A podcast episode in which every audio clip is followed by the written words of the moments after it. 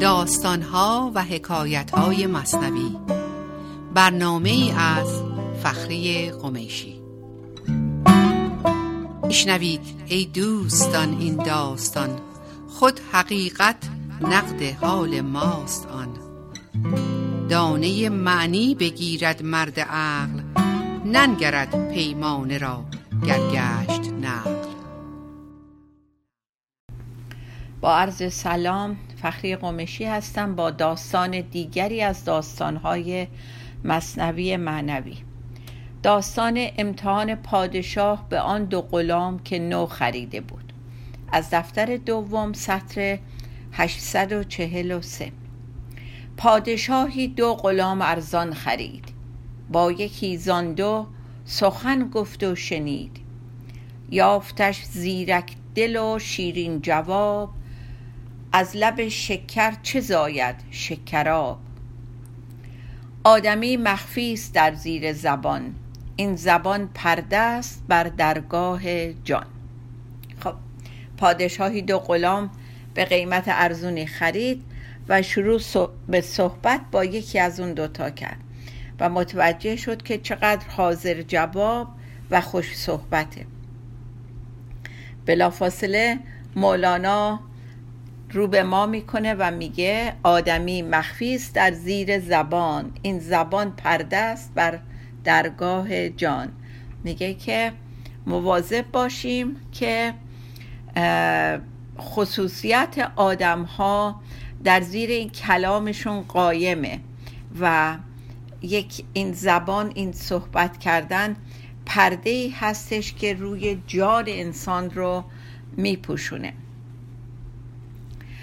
چون که بادی پرده را در هم کشید سر صحن خانه شد بر ما پدید.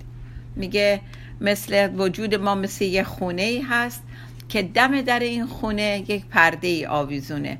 به محض اینکه باد بزنه و این پرده رو بزنه کنار معلوم میشه که تو حیات اون خونه چی هستش. کندران خانه گوهر یا گندم است گنج زر یا جمله مار و کژدم است. معلوم میشه که تو اون خونه گوهر و جواهر و گندم هست و یا اینکه مار و اقرب توی اون حیات هستش. و برابر این این زبان ما هم بر روی جانمون مثل یک پرده است. و بی تعمل اون سخن گفتی چنان کس پس پانصد تعمل دیگران. میگه این غلامه بدون تعمل و وقت تلف کردن. اونجور صحبت می‌کرد و جواب می‌داد که مردم دیگه بایستی 500 بار و می‌دونین این عددهایی که مولانا میاره در اشعار همشون نمادینن. 500 بار یعنی خیلی. مردم باید خیلی تعمل می‌کردن تا اونطور جوابو بدن اونجور حرف بزنم ولی این بی تعمل اون جوابها رو می‌داد و صحبت می‌کرد. گفتی در باطنش دریاستی جمله دریا گوهر گویاستی.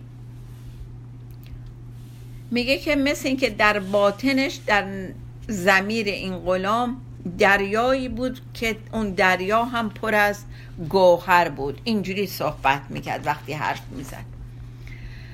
هر جوابی کان ز گوش آید به دل چشم گفت از من شنو آن را بهل. باز مولانا رو به ما می‌کنه. میگه که چشم برگشت به گوش گفتش که هر جوابی که میشنوی و خیلی به دلت میشینه خوشت میاد بیا با چشم اون رو ببین و فقط به شنیدن از راه گوش اکتفا نکن و اون رو زمین بگذار. در واقع میگه با چشم دلت بیا ببین. چشم به گوش میگه. فقط به اون که میشنوی بسنده نکن. گوش دلال است و چشم اهل وسال چشم صاحب حال و گوش اصحاب قال. مثال می‌زنه. میگه گوش حکم دلاله رو داره و چشم اهل وساله دلاله یعنی واسطه. در قدیم اینجوری بود که وقتی که برای پسرشون دنبال یه دختر خوب میگشتن یک زنهایی بودن که بین خانه ها رفت آمد می‌کردن. می‌رفتن و می‌دیدن تو کدوم خونواده دختر خوب و مناسب این یکی خونواده هست. به همدیگه میان اینا. میمدن این دوتا خانواده رو به هم معرفی می‌کردن یا خبر می آوردن از این خونه ای که دختر توش بود برای اون خونه ای که پسر بود که آره فلانی یه دختری داره این قد و بالاشه این تحصیلاتشه این نمی‌دونم شکلشه تا وصلت صورت بگیره. ولی خودشون اون وسط کاری نبودن. میگه حالا گوش دلاله است. حکم اون واسطه رو داره. ولی چشم چون جا بهش گفت بیا حالا با چشم ببین. ولی چشم اهل وساله کار اصلی رو چشم می‌کنه. چشم صاحب حال و گوش اصحاب قال. میگه چشم اهل حاله و گوش اهل قاله. داستان قال و حال حال و قال. خب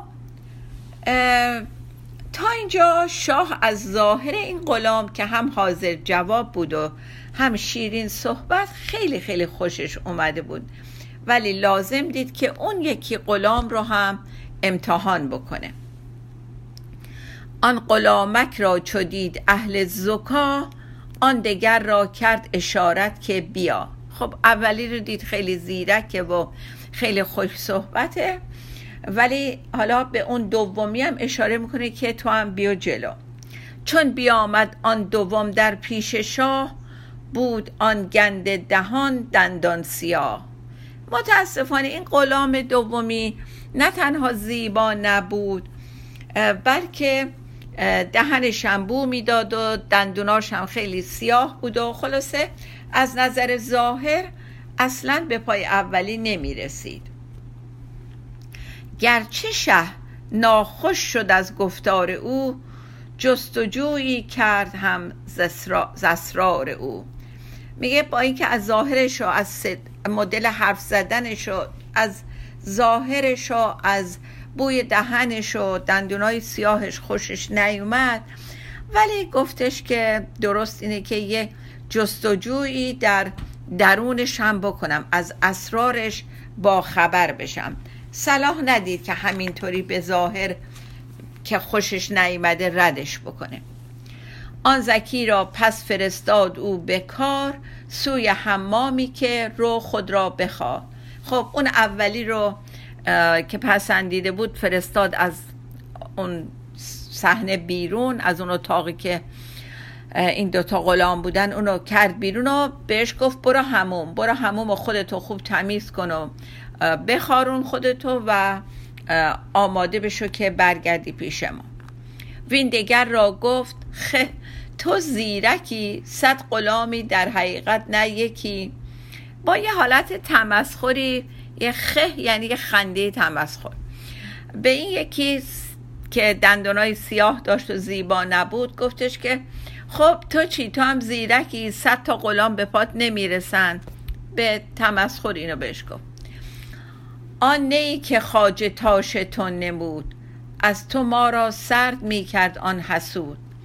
یا اینکه اونجوری نیستی که این رفیقت گفت. خاج تاش یعنی دوتایی که یه دونه ارباب دوتا غلامی که یک ارباب داشتن. گفتش که زیرکی یا نه؟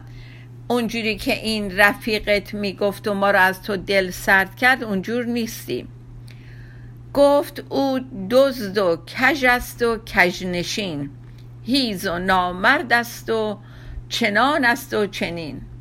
گفت این دوستت همینی که فرستادمش همو گفته که تو دزدی و نادرستی و نابکاری و هیز و نامردی. خلاصه چنان و چنینی خیلی راجع به تو چیزای بد گفت. و حالا این غلام که صورت زیبا نداره داره گوش میده و در جواب میگه گفت پیوسته بودست و راستگو. راستگویی من ند... راستگویی من ندیدستم چه او. من تا حالا آدم راستگویی مثل اون ندیده بودم و این همیشه راست می‌گفته.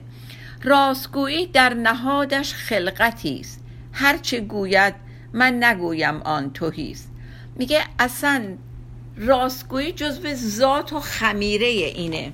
من حرفی ندارم. وقتی اون اینو گفته حتما درست گفته. من نمیگم اون حرفاش بی محتوا و دروغه. کج ندانم آن نکو اندیش را. متهم دارم وجود خیش را.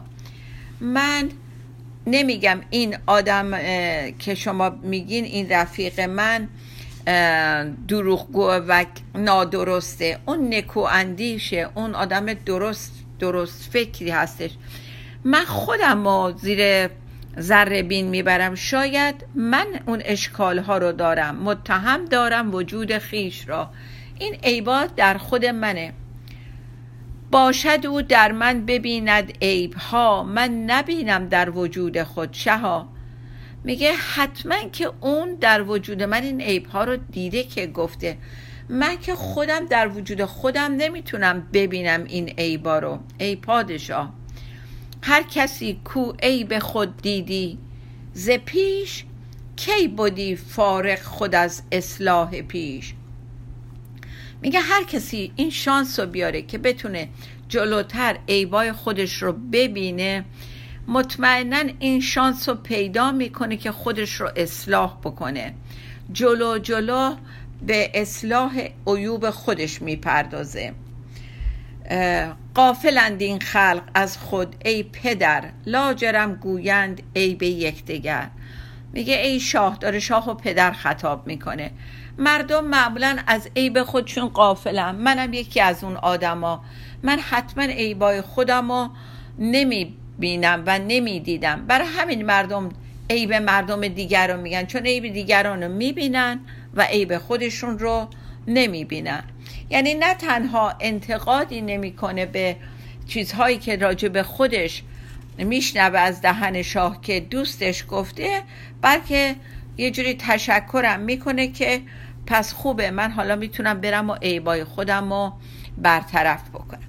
خب تا اینجای داستان رو داشته باشین یه تنفسی بگیریم و برگردیم برای بقیه قصه که خیلی شنیدنیه. با ما باشید.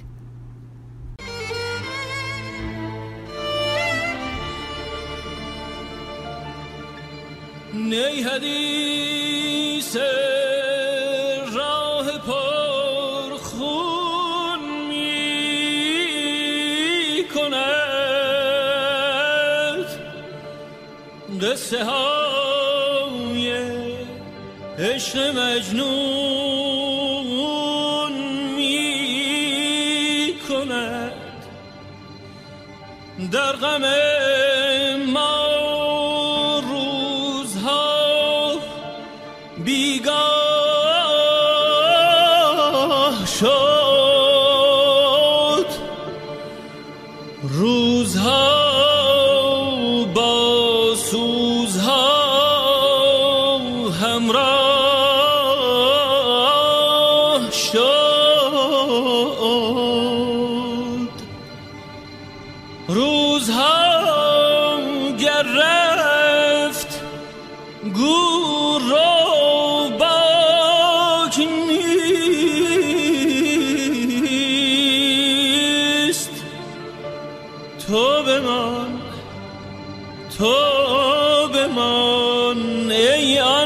چون تو پاک نیست تو بمان ای آن که چون تو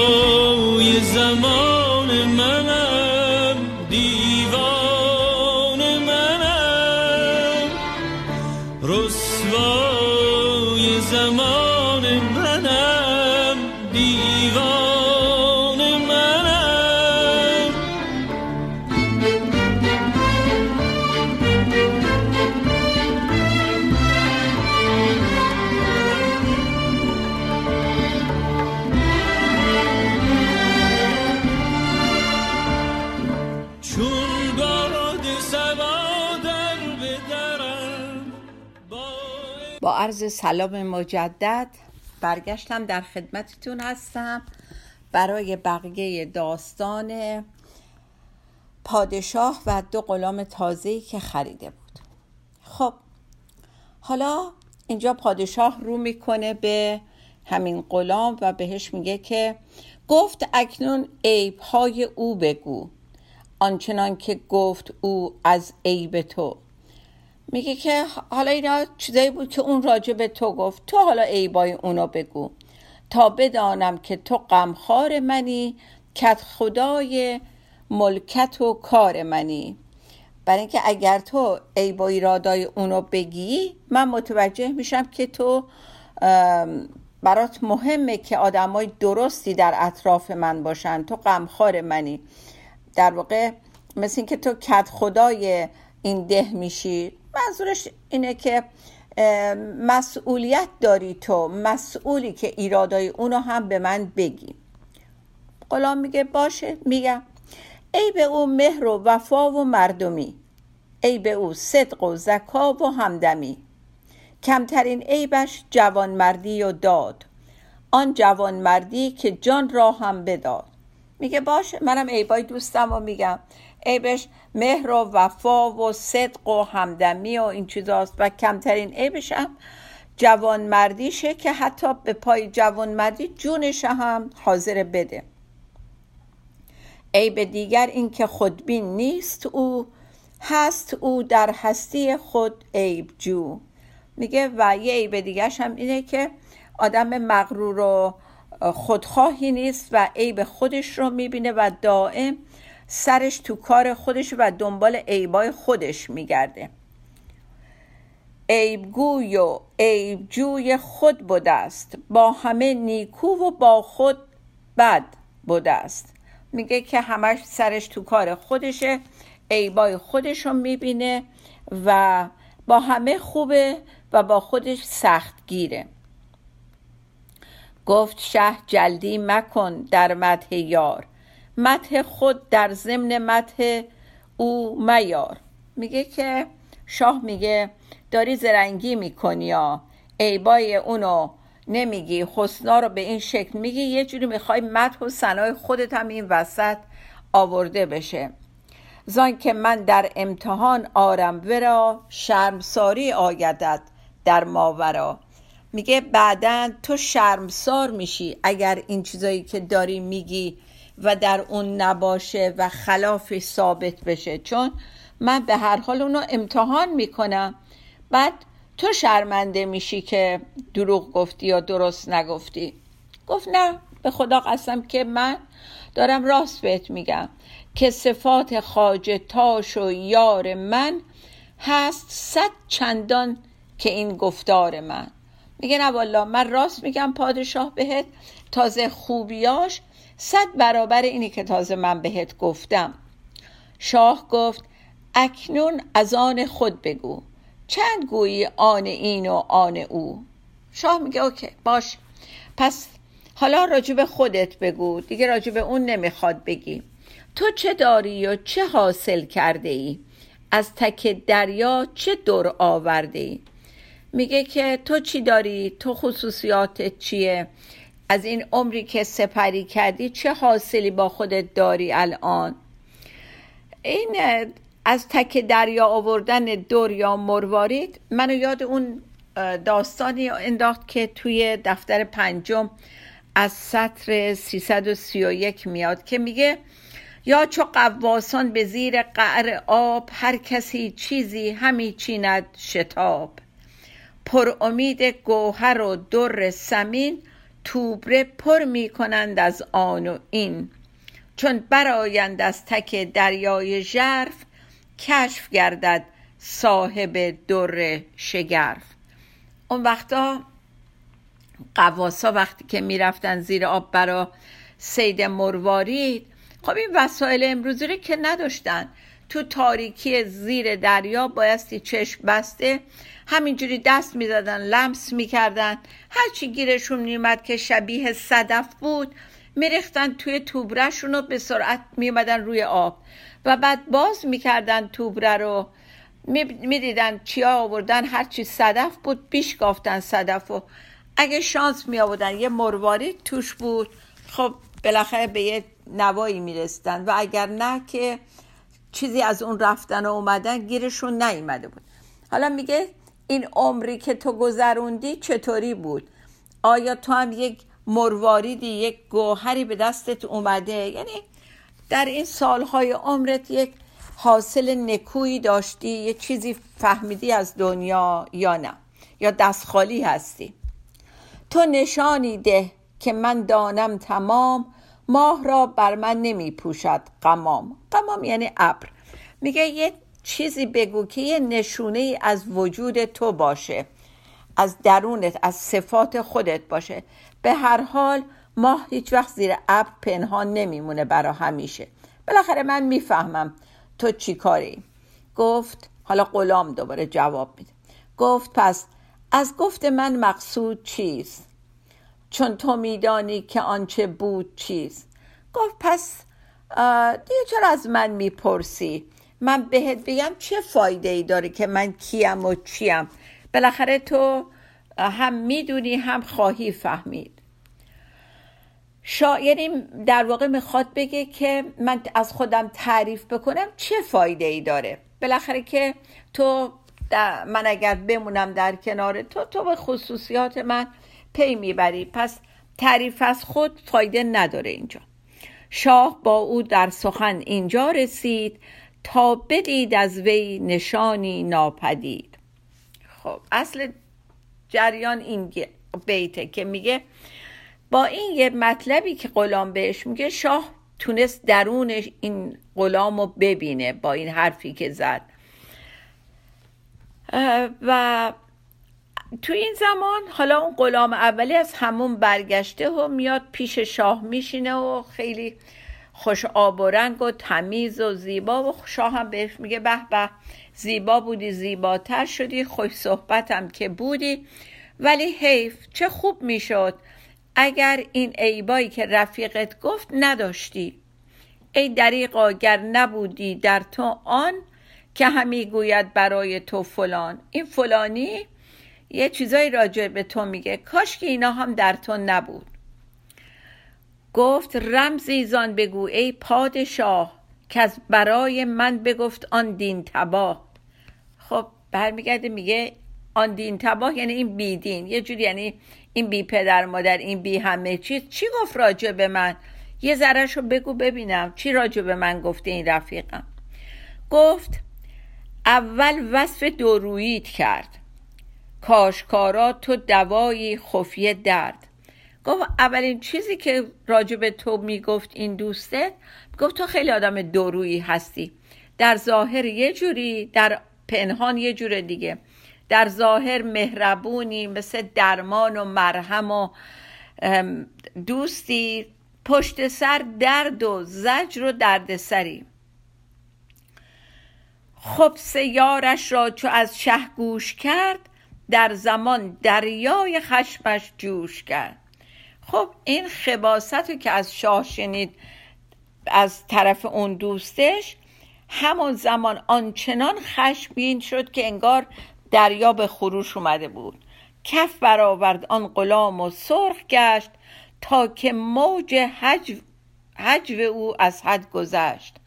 میگه به مست که این یک عیب و شاه گفت از زبون اون غلام درباره این که البته اون نگفته بود و شاه از خودش گفت این براشفته شد و دهنش کف کرد و سرخ و زرد و سبز شد و شروع کرد به فحش و ناسزا گفتن درباره دوستش. گفت و اینقدر به این کار ادامه داد که شاه مجبور شد دست بذاره رو دهنش شد جلو دهنش رو بگیره که دیگه بس کنه اینقدر فش و بد و بیرا نگو. گفت دانستم تو را از وی بدان. از تو جان گندست و وزیارت دهان. شاه گفت فهمیدم فهمیدم اون چیزی رو که باید بفهمم.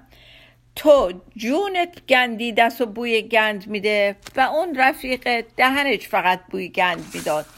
ولی تو متاسفانه همه درونت بوی گند میده. پس نشین ای گند جان از دور تو تا امیر او باشد و معمور تو. میگه پس برو عقب برو عقب ای گند جان از من دور بشین که از بوی گند درونت حالم بد میشه. که در این صورت امیر اون میشه و تو زیر دست او خواهی بود. خب مولانا حالا اینجا باز رو به ما می‌کنه. و این سه بیت رو میاره در واقع نتیجه گیری از این داستانی کسی که روی زیبا و درون زشت داره و کسی که درون زیبا و روی زشت داره. صورتش دیدی؟ زمانی قافلی از صدف دری گزین گر عاقلی. میگه فقط به صورت ظاهر اکتفا نکن. از معنی قافل نباش. یعنی از درون آدما قافل نباش.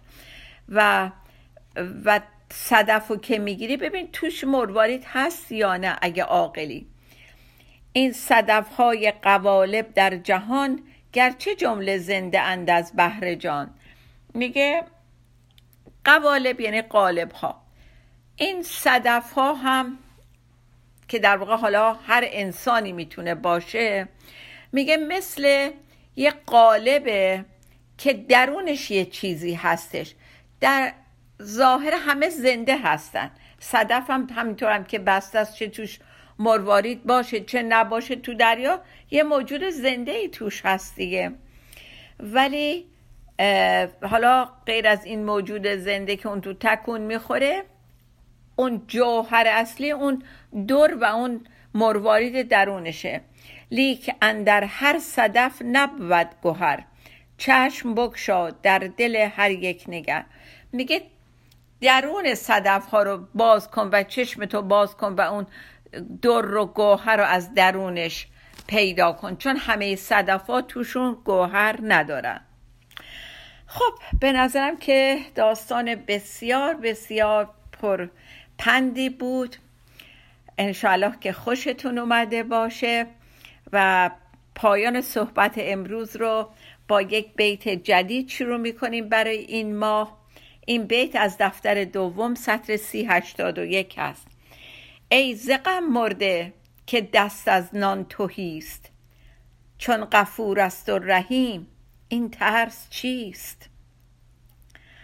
میگه که انقدر برای کمبودات تو زندگی قصه نخور و در حال مردن قرار نده خودتو.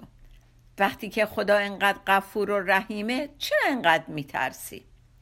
خب تا سخن دیگه شاد و بیتوقع بمانیم. خدا نگهدار.